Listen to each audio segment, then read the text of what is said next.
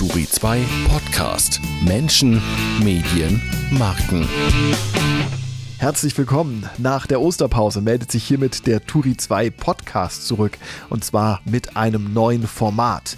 Bisher haben wir uns ja immer am Abend oder zum Clubfrühstück im Turi 2 Clubraum bei Clubhouse getroffen. Nun erstmals auch zum Mittag. Gemeinsam haben wir mit Media Plus am Mittwoch, den 14. April zu bester Mittagszeit über die Frage diskutiert, kann ein Familienunternehmen schneller und nachhaltiger agieren als ein ein Konzern. Ich kann schon mal ein bisschen spoilern. Es geht unter anderem um nachhaltigen Senf und Ketchup, was ja ganz passend ist zur Mittagszeit für den einen oder anderen vielleicht. Eure Moderatoren sind Christian Faltin und Peter Turi. Herzlich willkommen zum Mittwoch Media Talk Spezial, dem Clubhouse Talk für Marketer und Kommunikatoren. Heute erstmals gemeinsam präsentiert von Turi 2 und Media Plus. Mein Name ist Christian Faltin, ich bin Journalist, Kommunikationsberater und ich begrüße heute an meiner Seite den Peter Turi, Verleger von Turi 2. Wir machen heute und in zwei Wochen gemeinsame Sache. Das heißt, wir teilen uns einerseits die Moderation, andererseits übernimmt Turi 2 die inhaltliche Dokumentation unserer Diskussion. Ja, danke, Christian. Ich muss ganz, gleich, ganz leicht korrigieren. Verleger hat man früher gesagt. Heute ist das Clubchef weil wir ja eine Community sind und kein klassisches, äh, kein klassischer Verlag mehr. Ja, vielen Dank, Christian. Äh, das ist ja eine Premiere für uns. Nach Clubabend und Clubfrühstück haben wir jetzt auch einen Talk in der Mittagspause. Man könnte fast sagen, der Infosnack am Mittag, äh, der, das Club Sandwich sozusagen. Christian, bist du oben oder unten die Brotscheibe? Ähm, ich glaube, äh, wenn ich oben wäre, wärst du sehr flach. Lieber unten. Ja, okay. Auf jeden Fall in der Mitte Senf, das ist wichtig. Ne? Genau, ich bin mittendrin. Apropos Senf. Nach 20 Minuten könnt ihr, liebe Hörerinnen und Hörer, euren Senf, euren Kommentar dazugeben. 20 Minuten diskutieren wir hier oben. Bitte bedenkt aber, dass dieser Talk mitgeschnitten wird von Turi 2 und hinterher als Podcast auf allen gängigen Plattformen, von Spotify bis YouTube, von Apple bis Audio Now publiziert mit, wird. Wer sich also meldet, ist damit einverstanden, dass er mitpubliziert wird. Jo, danke Peter. Und dann steigen wir direkt ein, würde ich sagen, und äh, wir stellen unsere heutigen Gäste bzw. den Gastgeber vor. Michael, schön, dass du dabei bist. Ähm, Michael Durach ist CEO bei Develei Senf und Feinkost GmbH dort für Marketing und Vertrieb zuständig. Und wir haben im Vorgespräch schon gehört, klassischer Familienunternehmer, ähm, der Devela jetzt seit 22 Jahren zusammen mit seinem Bruder leitet, ähm, ist auch jemand, der gerne Klartext redet. Ähm, ich habe bei LinkedIn gerade gelesen, dass er Angela Merkel empfohlen hat, sie soll endlich mal Dampf in ihrem Schlafmützenkabinett machen ähm, ähm, redet aber nicht nur Klartext, sondern engagiert sich auch in Sachen Nachhaltigkeit, denn Develei ist unter seiner Führung 2019 mit dem Deutschen Nachhaltigkeitspreis ausgezeichnet worden bei den Unternehmen mittlerer Größenordnung. Und er selbst als Person ist auch noch im selben Jahr von Ernst Young zum Unternehmer des Jahres gekürt worden. Also offiziell herzlich willkommen, Michael. Danke. Dann stelle ich gerne den Wolfgang Wolfgang Bescheid vor. Wolfgang, auch du gibst gern oder gelegentlich deinen Senf dazu. Auch bei dir ist es bayerischer Machart, wie man hört. Du bist ja Co-Gründer und Geschäftsführer von Mediascale. Ihr macht grob gesagt Digital Media. Äh, ihr seid eine Tochter von Media Plus und eine Enkelin von Serviceplan. Da kenne ich den Chef Florian Haller ganz gut und ich weiß, dass bei ihm die Nachhaltigkeit mit am Familientisch sitzt, weil er wohl Töchter hat, die auch ihn fragen zum Thema, welche Zukunft haben wir auf diesem Planeten. Und der Florian kommt immer mit dem Fahrrad in die Agentur, habe ich auch gehört. Ja. Und du, Wolfgang, bist seit neuestem Podcaster. Wo und warum? Oh, ähm, du, äh, wir machen schon relativ lang äh, Podcasts für unsere Kunden und ich mache ja schon relativ lang ähm, das, das Thema Video, also wir haben das lange Zeit äh, über LinkedIn gemacht und festgestellt, dass das Video eigentlich so als Langformat ein bisschen sperrig war. Und darum haben wir gesagt, warum nicht einfach Podcast? Und das macht richtig Laune, ähm, weil ich einfach glaube, dass manche Themen Länge brauchen. Also dieses Staccato, dieses Management Summary, äh, irgendwie alles auf eine Seite zusammenzupressen, dem wird einfach manches Thema nicht gerecht oder damit wird man manchem Thema nicht gerecht und drum mache ich sehr gerne Langformate, außerdem plaudere ich sehr gerne. Da müssen wir jetzt einen Riegel vorschieben, sonst wird es nämlich zu lang, Wolfgang. wir haben ja einen, einen Gast heute. Michael, wir haben ja vorhin in der Anmoderation gesagt, ihr seid äh, beim Thema Nachhaltigkeit schon relativ weit als Unternehmen. Jetzt ist ja immer interessant, wo kam historisch eigentlich die Initiative her? Ähm, war das Thema etwas, was eher von oben aus der Geschäftsführung kam, eher von den Mitarbeitern oder vielleicht kannst du ein bisschen was zur Geschichte des Themas erzählen bei euch? Ja gut, als, als Familienunternehmen agiert man ja generell langfristiger und nachhaltiger. Und äh, es kam in der Tat äh, über, auf der einen Seite unsere nächste Generation, über die Kinder, die sich mit dem Thema sehr stark auseinandergesetzt haben. Und wir haben dann 2008 äh, es von der Geschäftsleitung als, als, als, als Ziel äh, formuliert, und zwar 2008 haben wir schon damals begonnen, unsere Nullziele zu definieren, indem wir sagen, bis 2020 sind wir CO2-neutral. Wir werden in Zukunft kein äh, äh, Palmöl mehr einsetzen und äh, wir werden deponiemüllfrei sein. Also damals schon auf das Thema Verpackung eingezahlt und auf die anderen Themen. Hintergrund war der, wir haben festgestellt, das Thema Nachhaltigkeit war schwer zu greifen. Jeden, den man gefragt hat, auch im Unternehmen, was versteht er darunter, hatte andere Vorstellungen davon und darum wollten wir es einfach leicht machen. Und äh, ich habe mir dann diese Nullziele Ziele einfallen lassen und vor allem das CO2-Neutralität damals schon, weil es so viele Ziele subsumiert, weil wenn ich Strom reduziere, wenn ich fossile Brennstoffe reduziere, dann zahle ich automatisch auf das Gesamtziel mit ein. Und uns war es damals wichtig, äh, dass wir das nicht kommunikativ machen, sondern einfach die Hausaufgaben. Und die, die, die Mitarbeiter am Anfang, die haben natürlich gestaunt, weil man gesagt hat, das ist unmöglich. Ähm, aber das Schöne ist, dass unmögliche Ziele eines bewirkt, nämlich Innovation und, und, und, und mehr Ansporn. Und wir haben es dann geschafft, dass wir 2013 schon mit unserer Zentrale und dem ersten Werk CO2-neutral waren. Wir haben es geschafft, dass wir 2016 schon äh, jegliches Palmöl, und zwar nicht nur direkt, sondern auch in den entsprechenden Derivaten, äh, ähm, äh, Verband hatten. Und so haben wir uns immer weiterentwickelt. Also eine, eine lange Historie und haben dann wirklich begonnen, neben den Zielformulierungen auch aktiv zu investieren, um diese Ziele zu erreichen. Und äh, haben es dann letztendlich auch 2020 geschaffen, dass wir über die Schritte des Verminderns, des Vermeidens, äh, dann äh, das Thema mit, mit, mit, mit Ökostrom äh, und grüner Energie letztendlich dann äh, dazu gekommen sind, dass wir dann nur noch einen, einen Rest dann letztendlich äh, kompensieren.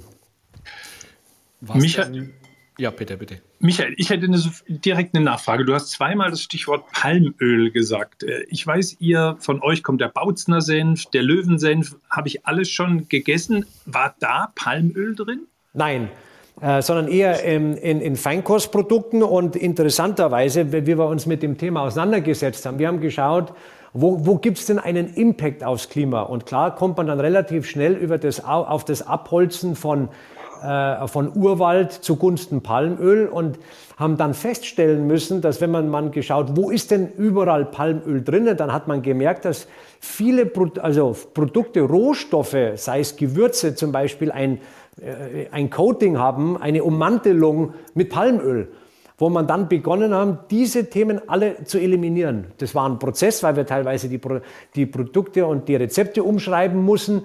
Aber man merkt, wenn man sich mit so einem Thema intensiv beschäftigt, äh, für, ich habe gesagt, die Nachhaltigkeit bei uns, das war so, als wenn man einen Stein aufhebt und dann geht ein Loch auf und dann äh, lernt man wieder dazu. Und ich lerne heute noch. Ja, und äh, also das waren da die Themen. Ja. Ist es denn im Unternehmen äh, eher einfach oder eher schwerer, die Mitarbeiter mitzunehmen, wie man so schön sagt, bei so einem Thema? Ich glaube, wenn man es vorlebt, wenn man äh, eine entsprechende Kommunikation äh, betreibt, dann ist es leicht. Und ich muss sagen, wir haben es geschafft, dass wir äh, unsere Nachhaltigkeit auf, und das war immer das Ziel, wir haben ja keine Nachhaltigkeitsabteilung. Äh, meine frühere Assistentin, die jetzt wieder halbtags zurückgekommen ist, das ist unser Nachhaltigkeitsmanager.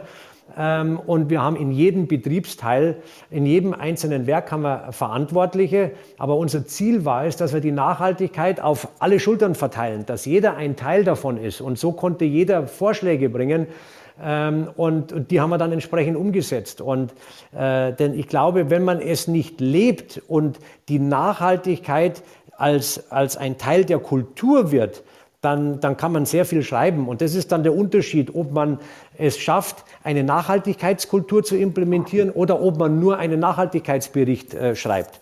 Ja, ähm, das, das, das macht dann den Unterschied. Und wenn man heute sieht, welche Unternehmen erfolgreich sind, dann sind es mehr die, die am, am, am Ende schreiben und nicht am Anfang. Ist denn die Kultur gebunden an die Unternehmensgröße? Also hat man es als Familienunternehmer, der auch selbst quasi durchgreifen kann, einfacher, so eine Kultur zu etablieren als ein Konzern?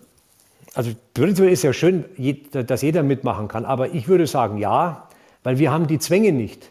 Weil eines muss uns klar sein, Nachhaltigkeit kostet. Und ich, wenn ich heute Nachhaltigkeit ernst meine, muss ich auch gewillt sein, auf, auf Gewinn zu verzichten. Denn ich muss investieren und die Investitionen, kommt natürlich auf die Branche drauf an, und diese Investitionen, die kosten Geld und sind teilweise auch nicht mit einem äh, Return von drei Jahren, sondern wir haben äh, Investitionen getätigt, da wissen wir noch gar nicht, ob sie zurückkommen, aber sie liegen alle über sieben und so weiter Jahre. Das heißt, man muss sich darüber bewusst sein. Äh, wir als Familienunternehmen können sagen, das machen wir. Der CEO, wenn er Pech hat, verliert seinen Job. Also ähm, das gibt es Zwänge, Kapitalmarktzwänge. Deswegen würde ich heute sagen, als, als, als, als, als, als privates Unternehmen hast du es leichter, weil wir diese Zwänge nicht haben. Wir müssen nicht Profitmaximierung auf Kosten der Gesellschaft betreiben. Ein, ein, ein Konzern kann gar nicht anders, weil er wird beurteilt nach seinem Profit. Und das sieht man ja auch an den Renditen. Aber es ist schön, je mehr Menschen das aufnehmen, deswegen brauchen wir die großen Firmen, die mitmachen, weil die haben die größten Hebel natürlich auch. Michael, ich baue mal eine ganz vorsichtige Brücke von dir zum Wolfgang, indem ich dich frage, Michael, hast du dir jemals Gedanken darüber gemacht, dass die Werbung, die du schaltest für deine Produkte, für den Senf, den Bautzner Senf, den Löwensenf und für viele Sachen mehr, dass die, wenn du eine Printanzeige schaltest, ein Plakat schaltest, äh, digital schaltest, Fernsehspots schaltest, äh, hast du dir jemals darüber Gedanken gemacht, dass die Werbeschaltung selbst ja auch CO2-Ausstoß äh, verursacht? Ähm, ja, das haben, wir, das haben wir schon gemacht. Nicht ganz so bewusst, weil natürlich im Vergleich zu den Ausstößen, die wir heute haben, äh, ist das relativ äh, äh gering und das wird bei uns entsprechend berücksichtigt. Ähm, es waren auch, und ich habe gesehen, ich meine gerade, äh, da, da gibt es jetzt die ersten Studien drüber, man muss ja erstmal den Footprint machen, wo man dann versteht, wo entstehen denn diese Emissionen in der Werbung direkt. Ja? Und äh, äh insofern ja, aber noch nicht so konkret wie jetzt in unserem Scope, wo wir sagen, da, da wissen wir sofort, was wir alles an, an Emissionen haben. Ich baue die Brücke mal weiter zum Wolfgang. Äh, Michael, du hast praktisch gesagt, ja, das ist jetzt nicht unser erstes und groß, größtes Problem, der Footprint der Werbekampagnen. Du, Wolfgang, siehst das ein bisschen anders. Bei der Media Plus Gruppe, wo ihr ja seid, habt ihr die Initiative Green GRP gestartet. Im Kern geht es darum, dass die Werbekunden sich Gedanken darüber machen, welche Emissionen entstehen bei ihrer Werbekampagne und das womöglich freiwillig durch Kompensation ausgleichen. Habe ich das so richtig verstanden und wiedergegeben, Wolfgang? Peter, das hast du äh, richtig verstanden und auch richtig wiedergegeben. Nur, ich möchte an der Stelle vielleicht gleich einhaken, weil wir haben uns ja schon im Vorfeld ja. äh, zu dem Thema unterhalten. Das ist natürlich jetzt nur eine Initiative in einem, in einem äh, Rahmen einer, einer generellen Überlegung, ähm, wie kann man das Thema Mediaplanung, also die Schaltung, die Investition in Medien generell nachhaltiger gestalten. Da ist die Kompensation jetzt der erste Initiative, mit der man sehr schnell reagieren kann. Unser mittel- und langfristiges Ziel ist aber wirklich, den Kunden die Möglichkeit zu geben, das Thema Mediaplanung generell nachhaltiger zu gestalten. Und das hat unterschiedliche Schwerpunkte. Das bezieht sich auch nicht ausschließlich auf den ökologischen Aspekt, sondern wir haben gesagt, da zählt der ökonomische und vor allem auch der soziale Aspekt ähm, genauso mit rein. Also jedes Unternehmen, und wir haben in den letzten Monaten ja sehr viel mit, mit großen und mittleren Unternehmen zu dem Thema gesprochen, die haben ganz andere Schwerpunkte. Es gibt auch Unternehmen, die sich vor allem stark machen im in der sozialen Nachhaltigkeit, auch Konsumenten nehmen das Thema sehr stark wahr. Und auch das ist für uns wichtig. Wie kann ich am Ende sagen, ich möchte mein Geld in Medienunternehmen investieren, die eine ähnliche Nachhaltigkeitsperspektive haben wie wir, die sich ähnlich engagieren. Also dass wir da plötzlich auch in der Planung ein Gradmesser haben, wenn Kunden sich das wünschen.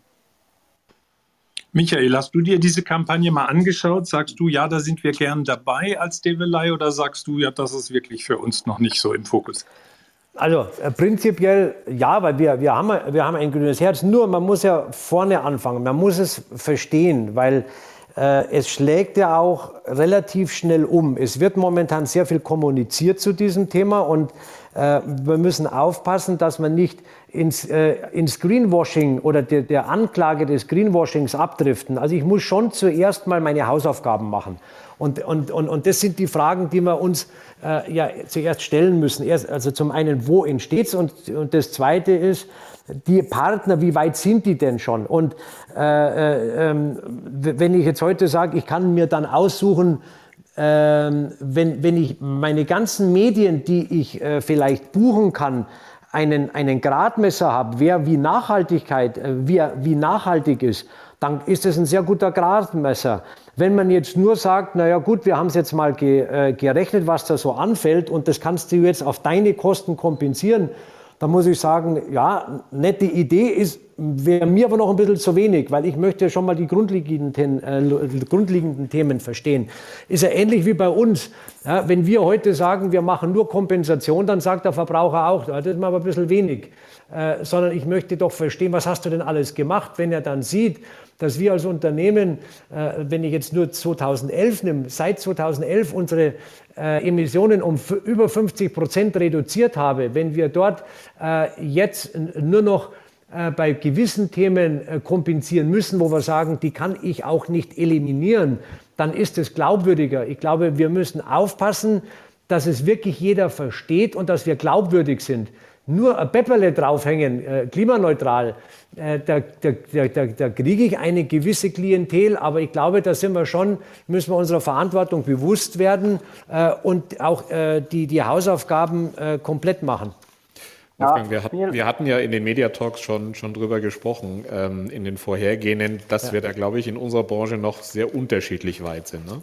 Das, das Vertrauen, das ich haben muss, weil wir merken es ja auch, äh, in den letzten äh, zwei, drei Jahren äh, ist das Thema ähm, Kompensation groß geworden und mittlerweile, ich muss ja auch sagen, ich schaue links und rechts auch, wer mittlerweile alles kompensiert, wo ich sage, bei den, das ist teilweise schon sehr billig insofern, weil ich sage, warum hast du denn deine Hausaufgaben nicht gemacht? Weil kompensieren ist relativ günstig im Vergleich, wenn ich jetzt sage, so wie wir, ich, ich nehme einen zweistelligen Millionenbetrag in die Hand und baue äh, um auf Photovoltaik, auf Geothermie, auf Holzschnitzel, auf, auf Blockheizkraftwerke. Das, das sind die richtigen nachhaltigen Kosten. Ja, also ich bin da komplett bei dir, Michael, und es ist auch das, was wirklich das Gros der Kunden, die sich mit dem Thema auseinandersetzen, auch genauso sehen. Ähm, jeder akzeptiert Kompensation als Middleware, also zu sagen, was ich aktuell noch nicht verändern kann, genau. da habe ich das Recht, das zu kompensieren, aber, und das war so die Aussage der Kunden, sie suchen auch bei der, bei der Entscheidung für einen Mediapartner so einen Partner in Mind. Also zu sagen, sie wollen sehen, dass das Medium sich genauso grundsätzlich für das Thema Nachhaltigkeit engagiert es geht Ihnen nicht darum, jetzt schnell irgendeinen äh, CO2-Footprint zu kompensieren, sondern Sie möchten transparent sehen, wie agieren Medienhäuser ähm, und dann eine Entscheidung treffen, dass man eben Medienhäuser unterstützt, die, die, die, die nachhaltig agieren. Und die Kompensation ist wirklich nur äh, ein Überbrückungsthema. Im, am Ende geht es aber darum, das Investment, und das sind ja, das sind ja Milliardenbeträge, die da in der, in der Media investiert werden, dass man die zukünftig eben Partnern zur Verfügung stellt oder Unternehmen zur Verfügung stellt, die genauso versuchen, sich über die Zeit immer nachhaltiger aufzustellen. Absolut. Und ich glaube, das ist das, auch das, was wir heute äh, versuchen, weil wir bekommen ja zum Beispiel für unser Glas Senf nicht mehr als der Mitbewerber, aber wir sind klimaneutral. Ich gebe aber dem, dem Kunden die Möglichkeit zu entscheiden und sage, du pass auf, du kannst zum Du hast hier zwei Produkte. Äh, das eine ist, das, ist klimaneutral, das andere nicht. Äh, entscheide du, welches du haben möchtest. Äh, Im Moment ist es leider so, wir bekommen nicht mehr Geld dafür. Ja. Michael, stellt ihr denn in eurer werblichen Argumentation das Thema Klimaneutralität dem Konsumenten gegenüber nach vorne? Ab diesem Jahr ja, in entsprechend, also wir haben dieses Jahr den, äh, den, den Senf als erstes Sortiment, den, äh, den Develei Senf klimaneutral gestellt, weil wir gesagt haben, da sind wir am weitesten, auch in den Hausaufgaben, weil wir den Anbau so weit wie möglich lokalisiert haben, eben sehr viel äh, des Anbaus wieder nach Deutschland geholt haben, also das, was auch äh, verantwortbar ist. Man muss ja auch Risikostreuung machen mit Klima und so weiter. Ähm, aber ganz früher kam der, der, der, der Senf aus Kanada. Äh, das ist ein weiter Weg. Heute kommt er äh, sehr stark aus Deutschland, aber auch aus Osteuropa, wo ich zumindest hier die Kette verkürzt habe. Wir gehen jetzt in, in, im, im weiten, im nächsten Schritt in, in die ganzen Ketchup-Produkte. Die werden wir auch dieses Jahr bis aufs Produkt klimaneutral machen, in, weil wir eben auch sagen, dort sind wir die Tomate äh, oder das Tomatenmark kriegen wir zwar nicht aus Deutschland, aber aus Italien. Äh, das ist das nächste, was wir bekommen. Und da sind wir auch in der Analyse des Footprints am weitesten. Und so stellen wir eins nach dem anderen um. Und so bekommt man jetzt auch werblich zu sehen, nicht nur der, das, der, die, die Firma Develei ist klimaneutral, sondern auch das, das Endprodukt. Und wir kommunizieren das seit Jahren ganz offen und, und, und, und kommunizieren das, was wir momentan können. Darum haben wir gesagt, wir fangen zum Beispiel mit Deutschland an und gehen dann auf die anderen Länder. Das ist ein bisschen unser Problem, weil wir ja ein regionales Prinzip haben. Weil der, der Bautzner Senf kommt aus Bautzen, der, der Löwensenf aus Düsseldorf, der Develer Senf aus München. Und genauso haben wir auch in den anderen Ländern unsere Standorte. Und äh, es ist natürlich etwas einfacher, wenn ich jetzt einen Standort hätte oder nur Deutschland. Aber wir mussten natürlich jetzt auch äh, in den anderen Ländern die Vorrichtungen schaffen. Und wäre die, die Erwartungshaltung, dass die Klimaneutralität dann ein Kaufargument und damit auch ein Umsatzpush ist oder ist es eher, dass man im Wettbewerb eigentlich bleibt? Also zum einen natürlich ein positives Signal an die Verbraucher, wenn er die Wahl hat und, nat und natürlich, dass man dem, dem Wettbewerb einen Schritt voraus ist, weil man sagt, man hat es eben jetzt nicht mal schnell aus dem Hut gezaubert, weil das ist der, Vorstand, der, der Vorteil im, im Mittelstand. Wir haben das über die letzten äh, äh, Jahre aufgebaut. Ähm, das kannst du natürlich nicht so schnell äh, nachholen, weil die, es sind Investitionen tätig. Ich kann nicht so von heute auf morgen meine gesamten äh, äh, ähm, Dächer mit, mit Photovoltaik ausstatten. Da brauche ich Zeit dafür. Ja, und, und das haben wir halt über die letzten Jahre kontinuierlich gemacht, dass wir jetzt so weit sind, wie wir sind. Und äh, das, äh, das, das hilft uns heute. Ja. Michael, ich hätte eine Nachfrage zum Thema nachhaltig. Äh, nein, du hast gesagt klimaneutral. Bevor ich die Frage stelle, will ich aber den 50 Leuten im Auditorium sagen, dass ihr schon, wenn ihr wollt, schon mal die Hand heben könnt, weil wir eure Fragen dann auch mit einflechten würden. Nicht, dass wir keine eigenen mehr haben, aber ihr könnt schon mal die Hand heben und wir würden dann uns schon mal angucken. Jetzt meine Frage an Michael. Du hast gesagt, ihr schmückt euch mit klimaneutral. Ist das eigentlich wie so ein Siegel, was du irgendwo beantragen musst oder könnt ihr euch das einfach selber aus der Nase ziehen und klimaneutral drauf machen? Wie ist das geregelt? Also es, es, gibt genügend Siegel. Äh, wir haben eines gewählt, äh, äh, wir haben ein, ein eigenes Logo gewählt und schreiben es drauf, weil wir die entsprechenden Audits haben, wo wir sofort belegen können. Ähm, und deswegen haben wir jetzt ein eigenes gewählt, weil es gibt noch kein, ich sage jetzt mal, offizielles Siegel dafür. Würdest du dir sowas wünschen, dass es sozusagen wirklich einen Stempel wie ein TÜV-Stempel für, für sowas gibt? Äh, wenn es nach äh, wirklich guten Kriterien und geprüft ist, dann ja, weil dann ist es auch wieder in der Vergleichbarkeit ist es gut, ja? weil dann weiß jeder, es wird, es wird gleich gemessen und nicht wer mehr zahlt, bekommt ein schönes. Ja? Und wenn dann auch die entsprechenden Kriterien äh, gut sind, dann machen wir das gerne. Wolfgang, wenn es so ein Siegel gäbe, klimaneutral, äh, wem würdest du das von den Medien verleihen? Was müssten die äh, da leisten oder gibt es schon Medien, denen du es sofort verleihen würdest? Naja, also man muss ganz ehrlich sagen, die Medien sind in Teilen weiter, als man es ihnen vielleicht zugetraut hätte. Wir sind ja in intensiven Gesprächen mit den, mit den großen Medienpartnern und da passiert sehr viel. Wie gesagt, nicht nur beim Klima, sondern vor allem auch bei der Thema bei dem Thema sozialer Nachhaltigkeit, also das ganze Gender Equality, so. Also, äh, wie der Michael ja gesagt hat, äh, das, die sind da auch schon seit Jahren dran und drehen so langsam jeden Stein um. Da passiert sehr viel, was an der Oberfläche nicht erkenntlich ist. Was für uns das große Problem ist, weil wir sind ja der, der, der Planungspartner, also der Vermittler, der jetzt irgendwann schaffen soll, die Kundenansprüche Richtung Nachhaltigkeit in eine entsprechende Mediaplanung zu wandeln. Was wir also derzeit versuchen, ist gemeinsam mit Medien eben genau so einen, so einen Katalog zu gestalten. Also äh, was fließt damit rein? Ähm, einige äh, große Medienhäuser sind in einem Zertifizierungsprozess anhand der, der FDGs der UN. Das sind relativ international akzeptierte Richtlinien und weisen damit aus. Einige haben, weil sie aus der Unternehmensgröße oder weil sie AG sind, weisen sowieso ein Sustainability Report aus. Aber wie gesagt, also auch wie der, wie der Michael das darstellt, äh, das sind, sind äh, eben noch nicht synchronisierte, normierte äh, Darstellungsformen. Was wir brauchen als Agentur oder ich denke auch im Markt, ist eine allgemein akzeptierte Struktur, ähm, wie sich Medien glaubwürdig, transparent und wirklich ganzheitlich mit ihrer Nachhaltigkeit dokumentieren können, sodass uns das am Ende als Planungsagentur zur Verfügung steht und dass wir dann, wenn der Kunde sagt, er hätte gerne einen Schwerpunkt in Richtung ökologischer Nachhaltigkeit, dass wir ihm dann Planungsalternativen bereitstellen, wo, wo wir eben äh, Medienhäuser, Sender, Titel, Platzierungsgruppen drin haben, die sich speziell über nachhaltige, äh, äh, nachhaltiges Engagement ausstellen oder es geht in Richtung soziales Engagement. Also das glaube ich ist wichtig, weil das ist das, was es am Ende machbar macht. Also wir haben das große Problem, der Michael kann sein eigenes Unternehmen Nachhaltigkeit, äh, nachhaltig aufstellen, kann die Zahlen dokumentieren. Wenn wir aber eine Marktlösung brauchen, dann müssen wir immer Synchronität zwischen allen Marktpartnern schaffen, dass sich keiner benachteiligt vorkommt. Und wie gesagt, wir leben in einem sehr, sehr starken Wettbewerb. Darum, das wäre aus meiner Sicht ein ganz wichtiger Schritt, dass wir den Markt äh, sukzessive dazu bringen, sich eben zu so einer Standardisierung zu committen dass wir in den nächsten Jahren viel stärker das Engagement der Kunden auch in eine entsprechende Planung überführen können.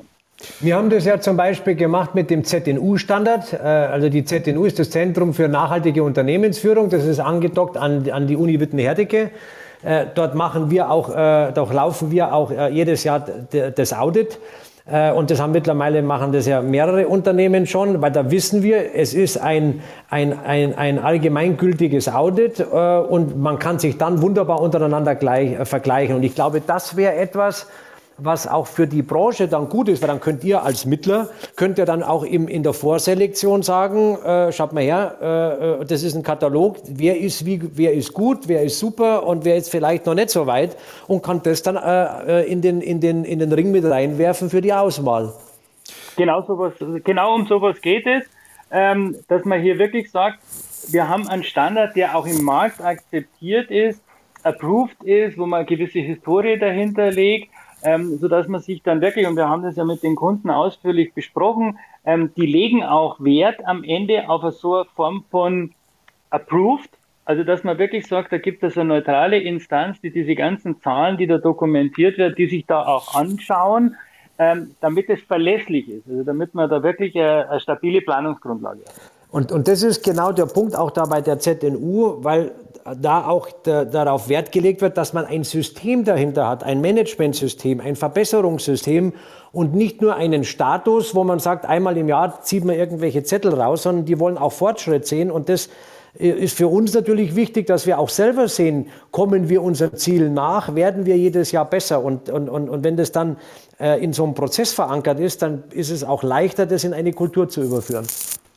Michael, du hast ja vorhin gesagt, Nachhaltigkeit kostet. Ähm, in dem Fall müssten die Medien erstmal vorinvestieren, oder? In ihre Nachhaltigkeit und die Nachhaltigkeit äh, quasi auch der Planung. Also ich glaube schon, dass auch die Medien in ihrem Bereich äh, gewisse Investitionen äh, zu tragen haben. Man kann nicht alles um überwälzen. Das ist natürlich auch natürlich eine Frage von Angebot und Nachfrage. Aber ich glaube, jeder muss mal erst in seinem eigenen Reich auch mal selber äh, was in die Hand nehmen. Und dann muss man dann hinterher schauen, wo gibt es dann Dinge, wo man sagt, man teilt sich Dinge. Äh, äh, äh, das, das, das, das, ist, das ist klar. Aber ich glaube, in den eigenen vier Wänden ist jeder dafür sich äh, erstmal ver verantwortlich. Jetzt haben wir unseren ersten Menschen aus dem Auditorium. Oliver Hay. Oliver, magst du deine Frage loswerden? Ja, Oliver Hay von der Media Plus. Ähm, ich darf den Kunden Develei betreuen. Hallo, Michael Durach.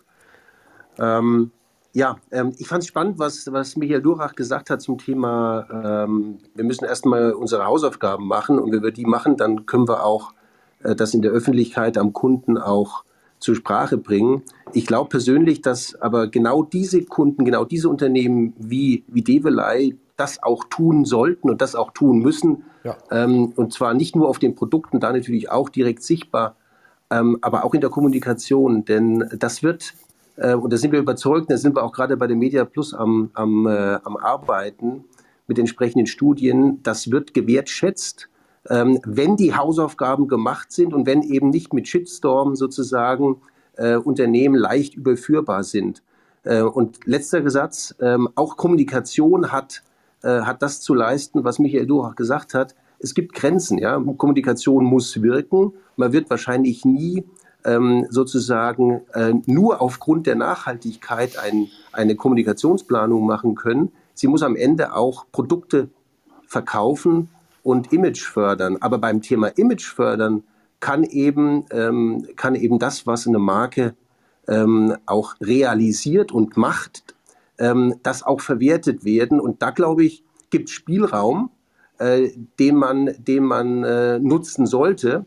Äh, das sagen uns zumindest unsere ersten, ähm, äh, sage ich mal, Studienbefragungen in Zielgruppen ähm, dass, dass, ähm, dass das einen Wert hat. Und am Ende muss es ja auch so sein, dass die, äh, dass die Investitionen, die ein Unternehmen äh, ähm, ähm, in den Markt gibt und auch in die Nachhaltigkeit investiert, dass die auch, das ist auch völlig legitim, das auch zu verwerten. Tu Gutes, mache Gutes ähm, und rede natürlich auch drüber. Ich sehe da keinen Konflikt. Ich sehe das sogar als, als essentielle Aufgabe eines jeden progressiven ähm, Marketingansatzes. Absolut, äh, muss man tun. Äh, wir haben den Ansatz damals gewählt, weil es war ja ein sehr äh, neues Thema und auch mit, der, mit dem Begriff Nachhaltigkeit gab es ja auch, äh, waren ja die Verbraucher damals oder alle waren wir doch noch nicht so sicher. Äh, wir haben halt gesagt, wir machen jetzt unsere Dinge äh, und wenn wir dann gewürdigt werden in Form eines Preises. Also wir haben ja mittlerweile in den letzten zwölf Jahren mehrere Nachhaltigkeitspreise gewonnen. Dann war das unsere in Anführungsstrichen Werbung, weil wir haben auch festgestellt, die Gefahr, wenn man zuerst rausgeht, und das findet man ja heute, äh, wird man relativ schnell dann äh, enttarnt. Auch äh, ist es ja leider in der, in der Gesellschaft heute, wenn wir heute rausgehen oder rausgegangen wären und hätten gesagt, wow, toll, wir haben unser erstes Werk CO2-neutral, ist die nächste Frage, warum die anderen nicht? Ja, äh, äh, dann kann man sagen, ja, wir sind ein kleines, wir müssen ein Werk nach dem anderen machen. Und so haben wir uns damals entschieden, sagen, wir kommunizieren nicht. Und wenn wir alle haben, dann kommunizieren wir und sagen, so, jetzt haben wir unser Ziel erreicht, nämlich, dass alle Werke in Deutschland äh, klimaneutral sind. Weil wir einfach uns auch nicht dem aussetzen wollten, weil wir natürlich die, die, das Geld, was wir für Media einsetzen, das muss man sehr, sehr, sehr bedacht äh, äh, einsetzen. Und das setzt man natürlich dann lieber für die Marke ein, als dass ich einen Shitstorm abwehren muss. Vielleicht zu dem Thema, wie Konsumenten drauf sind. Wir haben ja gerade aktuelle Untersuchungsergebnisse und was sehr schön ist, dann, dann, dann, dann mehrere äh, Aspekte drin. Das eine ist, ähm, dass die, die meisten Konsumenten ähm, heute immer nur das Gefühl haben, ähm, sie werden zu wenig informiert, was das Unternehmen ähm, in Richtung Nachhaltigkeit tut. Also sie erwarten sich mehr Information und zwar nicht nur, wir sind jetzt grün oder wir sind das, das haut ja immer über, über, über schöne, sehr prägnante Botschaften aus, sondern sie wollen wirklich eine Dokumentation, also sie wollen wissen, was tut das Unternehmen, also wie der Michael sagt, auch der Konsument geht heute viel tiefer in seiner Erwartung ähm, und er erwartet auch, dass das Unternehmen proaktiv ähm, kommuniziert. Also nicht, dass das irgendwo auf der Website so in der vierten Ebene versteckt, da kann ich dann alles nachlesen, sondern der Konsument erwartet, dass die Unternehmen wirklich das offenlegen, was sie tun. Und das zweite Spannende ist, dass der Konsument, weil er natürlich sagen wir, dem, dem Marketing nicht immer so hundertprozentig traut, unglaublich viel Wert legt, dass das verbrieft ist. Ja. Also wir sehen, dass zwischen dem normalen Statement, äh, ich mache jetzt was Grünes, äh, und dem, das ist mit einem Gütesiegel, da gibt es ein neutrales Prüfinstitut, das das belegt, ein Riesenunterschied in der Glaubwürdigkeit ist. Also wir haben auch da draußen einen Konsumenten, der sich über die letzten Jahre extrem professionalisiert hat, wie er die Informationen zum Thema Nachhaltigkeit von Unternehmen aufnimmt. Und es wird auch das Greenwashing einschränken beziehungsweise einfach immer riskanter machen, weil wenn ich dahinter keine wirklich vernünftige äh, Dokumentation lesen habe, dann fällt mir das viel, viel leichter auf die Füße. Also deswegen glaube ich, werden Unternehmen auf dem Weg wirklich auch langsam dahin geschoben, dass sie das Ding ganzheitlich angehen und dass da was passiert und dass es nicht nur auf so eine Kompensation draus wird.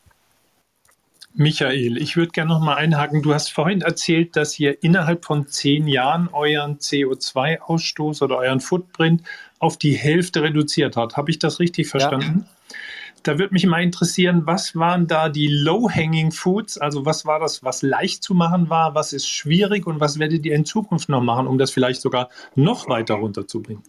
Also die, die leichten Dinge waren Dinge wie LED überall einsetzen. Also wir, wir reden, das war vor zehn Jahren schon, also, ja, also alles mit LED ausstatten, No-Brainer, äh, ist, äh, ist, ist, eigentlich klar. Es ist die, die, äh, die bewusste Umstellung, also wir haben alle Drucker abgeschafft ja, und haben nur noch Stockwerkdrucker äh, eingesetzt. Wir haben angefangen, dass wir äh, äh, nochmal alle Betriebe über, überprüfen, äh, wo können wir Wärmerückgewinnungen bauen. Wir haben, so, äh, wir haben uns an die Geothermie angeschlossen. Äh, wir haben äh, sofort unsere ganzen Kältesysteme überarbeitet und haben komplett neue Kälteanlagen eingesetzt. Die Dinge waren am, am schnellsten und einfachsten umzusetzen. Und dann gibt es natürlich kleine Dinge wie wir haben, in, das war zum Beispiel ein Vorschlag unserer Azubis äh, mit dem Thema äh, Getränke. Die haben gesagt, wir sind in München, da gibt es hervorragendes Wasser. Warum nehmen wir nicht Leitungswasser? Das war eine Geschichte, die haben wir am nächsten Tag umgesetzt, weil wir sagen, ja, das ist eigentlich so einfach und so gut. Ähm, die, das ist eben äh, dann eben das, wenn du die, die Menschen dafür begeistert, weil sie sehen, sie können daran teilhaben. Also das Thema, die größten Hebel waren da bei uns die, äh, die, äh, die, die Themen in der, im Stromverbrauch. Wir haben alle überall Messzähler angebracht, um, um Strom zu messen. Also was für uns ein, ein guter, also auch psychologischer Hebel war. Ich habe äh, allen Mitarbeitern Strommessgeräte auch für privat zur Verfügung gestellt und habe gesagt, messt doch einfach mal, um Bewusstsein zu schaffen. Und dann kamen die Aha-Effekte, dass und äh, bei den Messgeräten, da sieht man ja auch dann den Europreis. Ja, wenn die heute die Waschmaschine oder die Spülmaschine in der Nacht laufen lassen mit Nachtstrom und nicht tagsüber oder mal die, die Lampen nicht laufen lässt oder äh, dieses Bewusstsein zu schaffen, waren eigentlich die Low-Hanging Fruits, äh, äh, die, die wir geschaffen haben. Ja. Jetzt seid ihr ja auch Storytelling-Profis eigentlich, weil in jeder Geschichte, die man über Develei liest, liest man die Geschichte vom aufzugsfreien Freitag, äh, vom, vom aufzugsfreien Freitag. Ich krieg's kaum noch raus. War das eine, eine bewusste Sache oder hat sich die einfach so zufällig ergeben? Das war auch ein Vorschlag. Wir haben ja bei uns in jedem äh, Standort eine Nachhaltigkeitswand, wo das mal so reingeschrieben und ich habe sofort gesagt, wow, geniale Idee. Idee und haben dann gesagt, machen wir mal den Freitag einfach aufzugsfrei. Was das aber bewirkt hat, ist, dass mittlerweile auch am Montag jeder mal so schaut. Also man wird so, äh, diejenigen, die dann im Aufzug drinnen stehen, die haben dann meistens ein schlechtes Gewissen. Ja? Und äh, das sind so, so psychologische Dinge. Und wir haben natürlich auch eines gemacht, das war auch einfach. Wir haben den Aufzug bewusst langsamer gestellt, sodass du, wenn du zwei Stockwerke äh, gehst, immer noch schneller bist als mit dem Aufzug. Sehr gut. Mir, was ich ja, also wir haben ja vorher im Vorgespräch schon mal über das Thema geplaudert. Was ich ja sehr spannend finde, ist einfach zu sagen, man sieht das immer an der Oberfläche. Aha, jetzt, jetzt bin ich CO2-neutral, jetzt bin ich das. Ähm, ich erlebe das ja eigentlich drunter viel interessanter. Sagen, ähm, als wir das Projekt Nachhaltige Mediaplanung gestartet haben vor über einem Jahr, da ging es eigentlich nur darum, äh, mal zu sagen, geht es oder geht es nicht. Also wir wollten uns das anschauen. Und äh, dann hat sich da eine Arbeitsgruppe gebildet und die wurde immer größer und man hat gemerkt, die Leute haben richtig Bock, äh, da reinzugehen. Also sich zu überlegen, ob das, was die jeden Tag tun, und das tun die mit der unglaublichen Professionalität, ob das auch nachhaltiger geht. Weil man merkt natürlich, die Menschen sind alles bei uns in der Agentur ja sehr junge Menschen. Für die ist Nachhaltigkeit äh, Anspruch. Also die wollen wirklich ihr Leben nachhaltig gestalten und ihnen dann im Job die Möglichkeit zu geben, kann ich den auch ein bisschen nachhaltig gestalten, da gehen die automatisch rein. Also das ist nicht wie ah, ihr müsst ja jetzt nur ein Zusatzprojekt machen, weil wir das irgendwie äh, für die Gruppe sinnvoll erachten, sondern da, da, da, da kommt was zustande, dass die wirklich Lust haben. Also ich finde, das Thema hat auch, was das Thema, wie arbeitet man zusammen? Gibt man äh, Mitarbeitern die Gelegenheit, sich auch mit ihrem Job in die richtige Richtung zu entwickeln? Das darf man nicht übersehen. Da setzt man Energien frei und das macht total Spaß. Kann ich nur unterstreichen, das ist auch bei uns so, äh, die Leute haben das Gefühl, sie können mitmachen und, und, und können dazu beitragen. Äh, und, äh, und, und, und das ist schön und, und, und das, das brauchst du heute. Und wir merken das gerade auch bei den, bei den Mitarbeitern oder den Potenziellen, die sich bei uns bewerben. Das ist eines der großen Themen, wenn man fragt, ja, warum jetzt zu uns? Weil es gibt ja auch andere die dann auch immer wieder sagen, also wir haben uns jetzt mal damit beschäftigt, ihr macht es halt schon sehr lange und konsequent und das gefällt uns. Ja, und vor allem, äh, was, was, ich ja auch wichtig finde, ist das, man, man, es, es, tauchen jetzt sehr viele Dinge auf, wo, die, wo, wo man das Gefühl hat, oh, plötzlich dreht sich ihr Unternehmen um 180 Grad und dann sind die absolut weiß. Äh, obwohl man weiß, halt mal, ihr wart doch, also ich habe keine Historie in dem Thema. Äh, das, ich finde den Anspruch immer so schwierig zu sagen, wir machen jetzt alles richtig. Ich finde es viel spannender zu sagen, wir versuchen, was wir können und bewegen uns. Also das, was du vorher unterstrichen hast, zu sagen, äh, da muss eine Bewegung drin sein. Da muss man wirklich sehen, das ist eine Initiative. Wir möchten jedes Jahr einen Schritt weiterkommen und wir gehen auch offen damit um, zu sagen, halt mal, äh, den Teil, den haben wir uns angeschaut, aber das schaffen wir gerade nicht, vielleicht aus wirtschaftlichen Gründen, vielleicht weil wir da vertraglich gebunden sind, vielleicht weil es technologisch noch nicht geht. Also dass man auch mit dem Konsumenten durchaus ehrlich umgeht und sagt, nein, es gibt natürlich noch Dinge, die, da, da, da haben wir heute noch einen, einen CO2-Ausstoß, aber glaubt uns, wir versuchen das jedes Jahr ein bisschen besser zu machen. Also ich finde es viel, viel natürlicher, glaubwürdiger, äh, dass man zeigt, dass man es versucht, aber dass noch nicht alles funktioniert, weil das geht ja uns, als, als, als wenn man uns in die Konsumenten- oder Menschperspektive äh, bringt, genauso. Wir versuchen alles richtig zu machen, aber manchmal klappt es halt dann doch nicht. Also ich finde es ehrlicher ähm, und das finde ich auch schön an, an eurer Perspektive, zu sagen, wir sind auf einem Weg und in zehn Jahren sind wir wieder ein deutlicher Schritt weiter.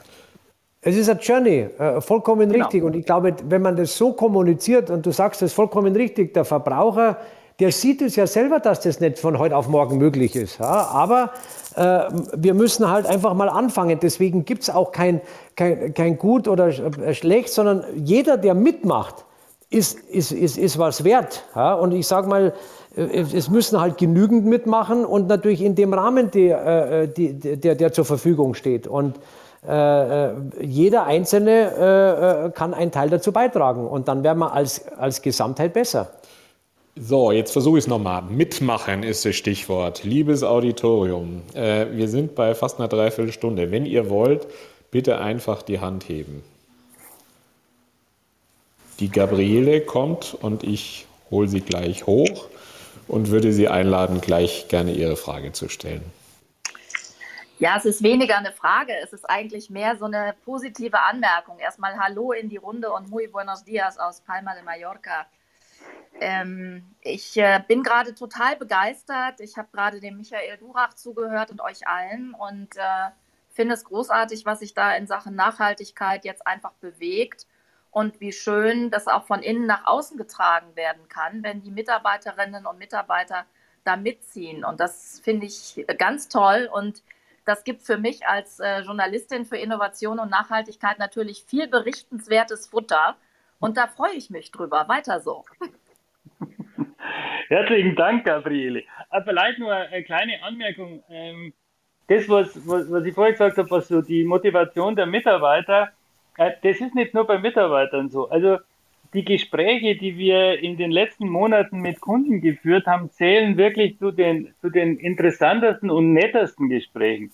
Also es ist total witzig, obwohl alle Unternehmen in einem massiven Wettbewerb stehen und, und der sich auch von Jahr zu Jahr eher äh, ein bisschen intensiviert. Bei dem Thema Nachhaltigkeit sieht man sich viel mehr äh, kollegial. Also da ist der Austausch offen. Also es geht immer sofort um, ich möchte nicht nur jetzt für mich und mein Unternehmen da einen Vorsprung rausarbeiten, sondern jeder ist viel mehr bereit, auch zu teilen, ähm, Erfahrungen zu teilen, Ideen zu teilen. Und auch das ist total spannend, dass wir hier äh, ein Thema haben. Jeder, der an dem Nachhaltigkeitsthema arbeitet, arbeitet eben nicht nur für den konkreten Wettbewerbsvorteil seines Unternehmens, sondern er versucht wirklich die Dinge zukünftig besser zu machen.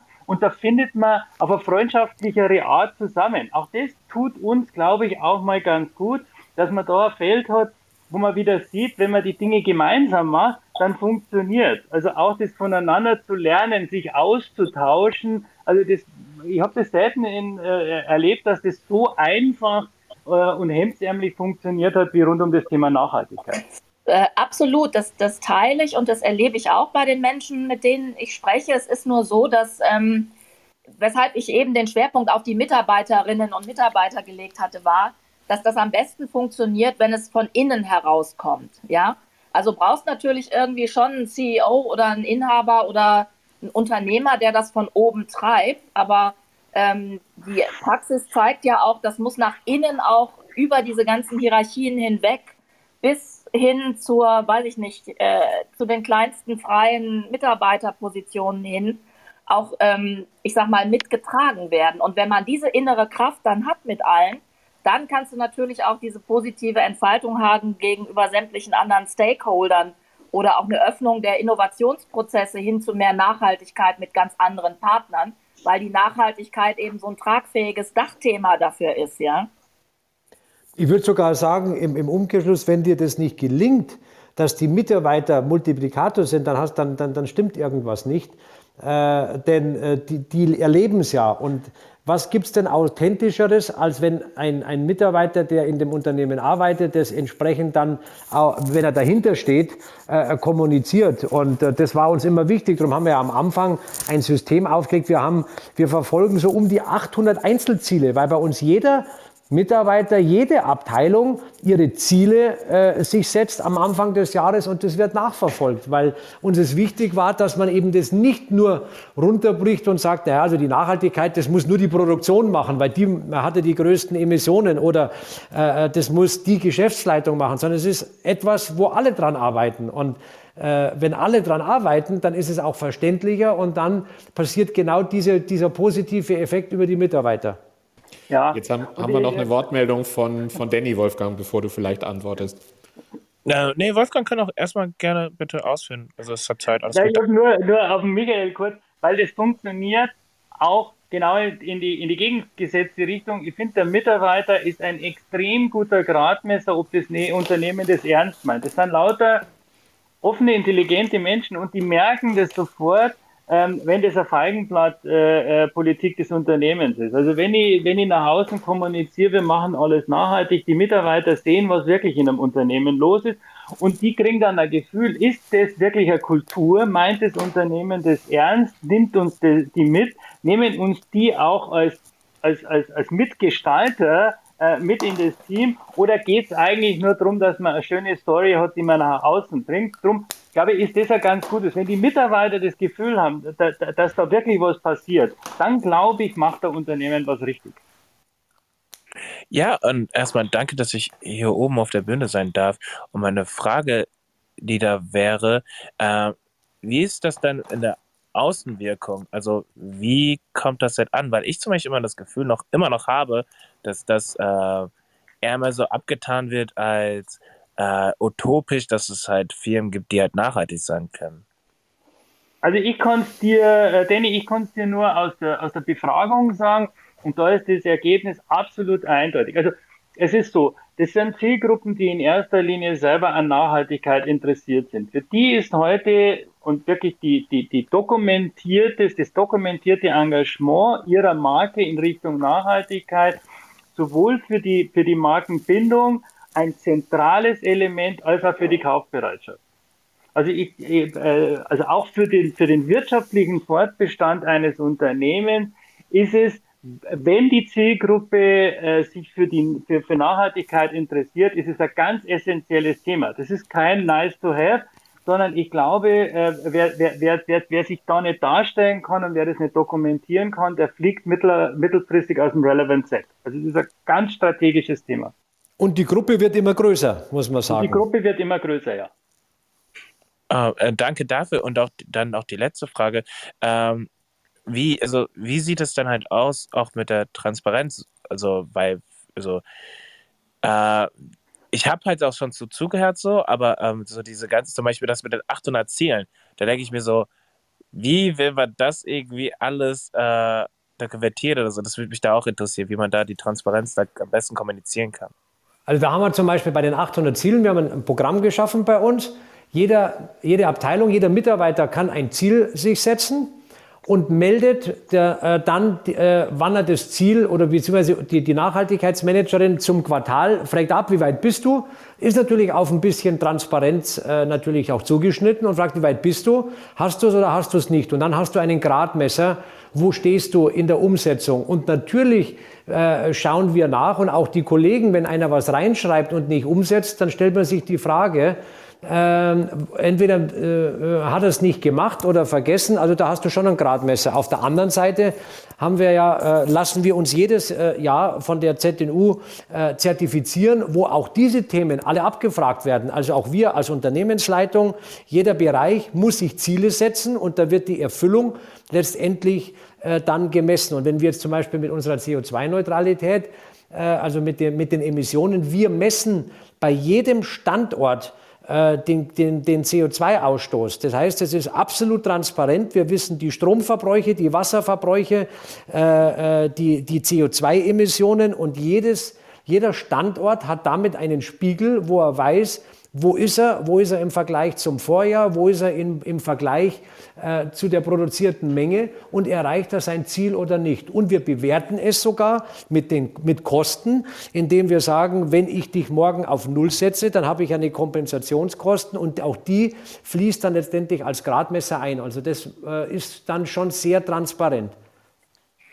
Alles klar, äh, da wurden auch eigentlich alle meine Fragen beantwortet. Äh, vielen, vielen, vielen Dank, dass ihr euch die Zeit nimmt und ähm, auch bitte gerne weiter, so dass es auch zukünftig alle Firmen genauso irgendwie handhaben, komplett nachhaltig zu sein. Ja, Björn, magst du anschließen? Ja, gerne. Also erstmal auch von meiner Seite aus, äh, ich finde das super interessant, was gesagt wurde und teile eigentlich alle Ansichten, äh, die der Michael, ich bin jetzt einfach mal so frei und duzt dich hier in dem Raum, äh, gesagt hat, weil wir kommen aus einer ähnlichen Situation. Wir sind auch ein Familienunternehmen und wir sind seit Jahren schon dabei, fast schon seit Jahrzehnten in den Bereichen äh, und haben uns auch im letzten Jahr zum ersten Mal mit unserer Nachhaltigkeitskommunikation nach außen getraut. Äh, was ich immer ein bisschen schwierig sehe, und das ist auch was, was du eben schon gesagt hattest, äh, viele große Konzerne haben ja eigentlich das Problem, dass sie eben viel größeren wirtschaftlichen Druck haben auch. Äh, auf der anderen Seite sind es aber meiner Meinung nach genau diese Unternehmen, die aktuell aus relativ wenig medial sehr viel machen. Und da frage ich mich immer, dieses in dem Sinne, also man kriegt das ja oft, wenn man im Thema drin ist, tatsächlich mit, dieses Greenwashing, was da häufig passiert, das schadet ja auch den Unternehmen, äh, wie Ihrem beispielsweise, die ja seit Jahren schon daran arbeiten und sich jetzt trauen, nachdem sie viel geleistet haben, mit der Kommunikation rauszukommen, dass man inzwischen ja tatsächlich schon eine Art Misstrauen gegenüber dem Thema in der Bevölkerung hat. Äh, wie würden Sie das bewerten? Also hast du hundertprozentig recht. Das ist auch das, was mich jedes Mal ärgert, wenn ich dann was lese von dem einen oder anderen und ich sage jetzt mal, bis hin zu den schönen äh, Nachhaltigkeitsberichten, die sie machen müssen, weil es, weil es vorgegeben ist, aber teilweise das Papier nicht wert ist. Äh, und die haben einfach noch einfach mehr Kommunikationsbudget. Das setze ich einfach auf diese, auf die Langfristigkeit. Und das ist der Vorteil von uns Familienunternehmen. der durchschnittliche CEO hat eine Halbwertszeit von drei Jahren, dann kommt der nächste. uns gibt's morgen noch. Und äh, äh, da können wir anders agieren und langfristiger agieren, weil wir sind nicht die Getriebenen des Kapitalmarkts, die äh, Quartalsziele erreichen müssen. Ähm, deswegen überlegen wir uns das natürlich sehr genau, ob man rausgeht. Und das, was du gesagt hast, ist genau das Gleiche bei uns. Darum sind wir nicht in die Kommunikation gegangen, weil wir uns nicht äh, äh einreihen wollten in, in diesen Kanon. Und man merkt es ja wunderbar. Äh, ab dem Zeitpunkt, als Greta äh, kam, kam plötzlich die Kommunikation der Großen. Äh, äh, ab dem Zeitpunkt letztes Jahr mit den Vorfällen in den USA, jetzt kommen die ganzen Bewegungen äh, äh, mit Inclusion, wo ich sage, ja, also, ja, also wir, wir sind der Charter schon, ich weiß nicht, 2013 beigetreten. wir haben vielleicht den Nachteil, dass wir zu wenig drüber kommunizieren als, als Mittelständler. auf der anderen Seite merkt man natürlich immer schön, und das ist so ein Grasmesser, wenn ein, ein, ein Thema in der Marketingabteilung aufschlägt und die machen Wirbel, äh, erst dann, dann weißt du, das ist äh, meistens nur Marketing. Ja? ja, Michael, also ich bin, der, bin ja komplett bei dir. Ähm, ich, ich, ich würde aber jetzt gerne eine Lanze prägen für den, für den, für den intelligenten Konsumenten. Also wir, wir wissen alle oder ein Großteil, äh, der kommt ja aus dem Marketing äh, unter den, unter den Zuhörern. Wir wissen natürlich, was große Budgets bewegen und, und was Kommunikation leisten kann. Wir sehen aber vor allem auch, dass der Konsument viel, viel differenzierter mit dem Thema umgeht. Der hat eine Skepsis gegen das Thema Greenwashing. Und ich glaube, wenn ein Unternehmen wie deines also so eine tolle Historie hat, dass man also wirklich auch sieht, da sind Geschichten dahinter, da passiert was, dann ist es viel, viel glaubwürdiger. Am Ende ist das, das zentrale Gut, um das es geht, ist Transparenz und Glaubwürdigkeit. Und wir sehen es, dass das Nachhaltigkeitsthema viel, viel sensibler ist. Also wenn ein großer Konzern bei, bei Produktbeschreibung das einmal ein bisschen über die Maßen positiv darstellt, dann nimmt ihm das der Konsument nicht so übel. Nein. Beim Thema Nachhaltigkeit ist er doch viel, viel leichter gekränkt, wenn er das Gefühl hat, hier wird er hinters Licht geführt. Also ich glaube auch rein aus kommunikativer Sicht ist der transparente Weg, die, die Dinge wirklich zu tun und sie dann zu kommunizieren, auch langfristig der bessere Weg, um die, um, um die Kundenbindung zu stabilisieren. Also ich denke, auch da wird der Konsument zunehmend erwachsen. Ähm, er wird wissen, wie kommt er an die Information. Wir werden immer mehr, wir sehen es, dass der Konsument auf Gütesiegel geht, also auf approved Werte. Also es gibt das Greenwashing, aber ich hoffe, dass sich langfristig auf alle Fälle der, der wirklich was tut und dann drüber spricht, gegenüber dem, der das Nachhaltigkeitsthema primär in der Marketingabteilung aufsetzt, durchsetzen wird. Björn, glaube ich, hatte noch eine Rückfrage, ne, Björn? Ja, ich wollte das im Endeffekt äh, absolut unterstreichen. Also ich, ich, bin von der Firma Schebens äh, aus der Nähe von Köln äh, und wir sind, haben halt auch genau die Themen. Mittelständiges Unternehmen, Familienunternehmen, lange schon in dem Thema drin. Und wir merken auch jetzt in unserer Kommunikation, dass wir fast nur, es gibt immer ein bisschen negative Rückmeldungen, fast nur positive Rückmeldungen geben und äh, sehen das eben auch als, sagen wir mal, Belohnung und Erfolg unseres Systems, was wir in der Vergangenheit hatten, dass wir nämlich nicht direkt mit kleinen Aussagen groß rausgekommen sind, sondern geguckt geguckt haben, dass wir das große Ganze erstmal aufbauen, auch erstmal Erfahrungen sammeln und Fehler machen äh, und dann diesen Schritt gehen. Weil es ist absolut richtig, das Thema Nachhaltigkeit wird zu einem Hygienefaktor werden. Es ist, glaube ich, aktuell gar nicht so das große Profitgeschäft, dass man damit einen zusätzlichen Kaufansatz schafft. Aber in Zukunft wird es von den Konsumenten immer mehr gefordert und auch erwartet, dass man sich an eigentlich allen Touchpoints zu diesem Thema äußert. Und Unternehmen, die dann nicht so weit sind, haben eher einen Nachteil, anstatt die, die es machen, dann tatsächlich einen Vorteil hätten.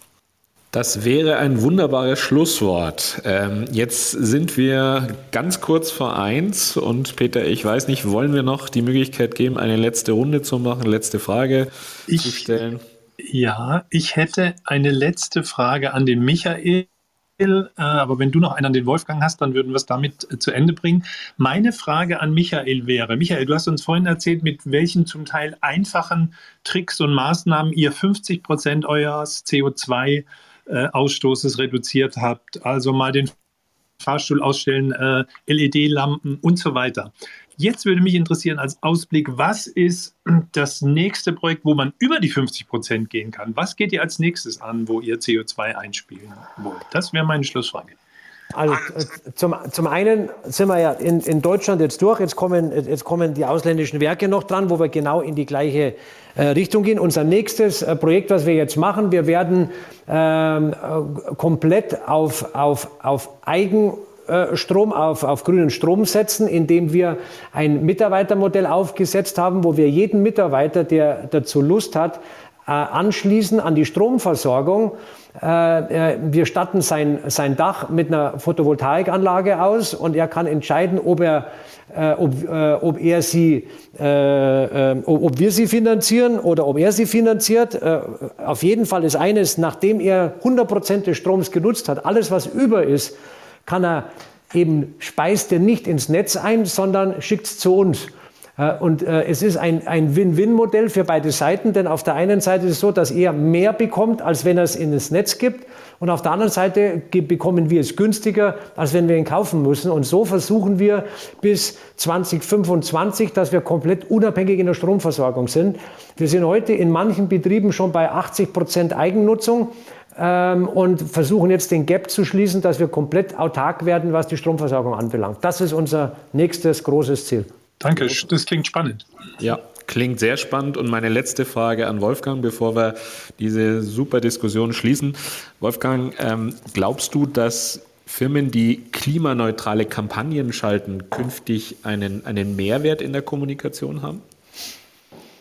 Ähm, also wir haben das natürlich überprüft, wir haben uns das angeschaut. Wenn der Konsument weiß, dass diese Kampagne klimaneutral geplant ist, dann quittiert er das auch positiv. Wir haben da also schöne Uplifts, was die Werbewirkung betrifft, die liegen knapp über 10 Prozent. Also da ist es da. Ich, ich, ich glaube, äh, am Ende sehen wir das äh, sowohl in den Botschaften, wenn ein Unternehmen ehrliche, gute Botschaften äh, Richtung Nachhaltigkeit hat, dann ist das momentan das, was Social Media seitig am besten funktioniert.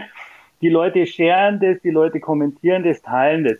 Das sind alles Indikatoren, wo wir sehen, das passt momentan hundertprozentig zu dem, was sich Verbraucher wünschen. Weil ich glaube eines, der Verbraucher, dem geht es nicht anders als am Unternehmer oder am Unternehmen der Verbraucher möchte zukünftig selber einfach richtiger sein in einer Welt, die voller Probleme ist. Man möchte sich selber einfach nachhaltiger aufstellen und ich glaube, das tut er auch mit seinem Konsum. Er möchte auch, auch das irgendwie besser tun. Drum, wenn wir diese Pole zusammenbringen, ein Verbraucher, der, der in die richtige Richtung geht, ein Unternehmen, das in die richtige Richtung geht, dann glaube ich, werden das sehr stabile Bindungen. Und drum, ja, äh, das zahlt sich voraus. So, dann wären wir am Schluss dieser für mich wahnsinnig interessanten Diskussion. Ähm, ich sage danke, danke Michael, danke, danke Wolfgang, dass ihr dabei wart. Danke an, ans Auditorium, an die, an die rege Diskussion und danke an, an Peter für die, für die gemeinsame Moderation. Gerne. Ähm, das war's noch nicht. Wir kommen wieder in zwei Wochen, auch wieder mit dem Thema nachhaltige Media, auch wieder mit dem Thema äh, gemeinsam mit Turi 2. Und wir werden uns am 28. April unterhalten, äh, auch ein extrem spannendes Thema über nachhaltigen Journalismus. Gemeint ist die Frage, Bevorzugt oder benachteiligt man Medien künftig bei Werbebuchungen aufgrund ihrer redaktionellen Ausrichtung oder einer nicht nachhaltigen Firmenpolitik? Also bestraft eine Firma Medien künftig dafür, weil sie nicht nachhaltig sind? Spannende, spannende Frage aus unserer Sicht. Ähm, ja, einen schönen Mittag, äh, guten Hunger und herzlichen Dank fürs Dabeisein. Schönen Tag noch. Super, danke, hat Spaß gemacht und vergesst beim Mittag an Senf nicht. Turi 2 Podcast. Abonnieren Sie uns unter turi2.de slash podcast sowie bei Spotify, iTunes, Deezer und Audio Now.